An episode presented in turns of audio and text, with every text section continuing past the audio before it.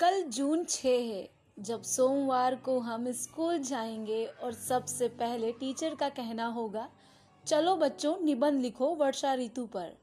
निबंध लिखने के लिए पेंसिल रबड़ मांगने से होगी मेरी बचपन की दोस्ती।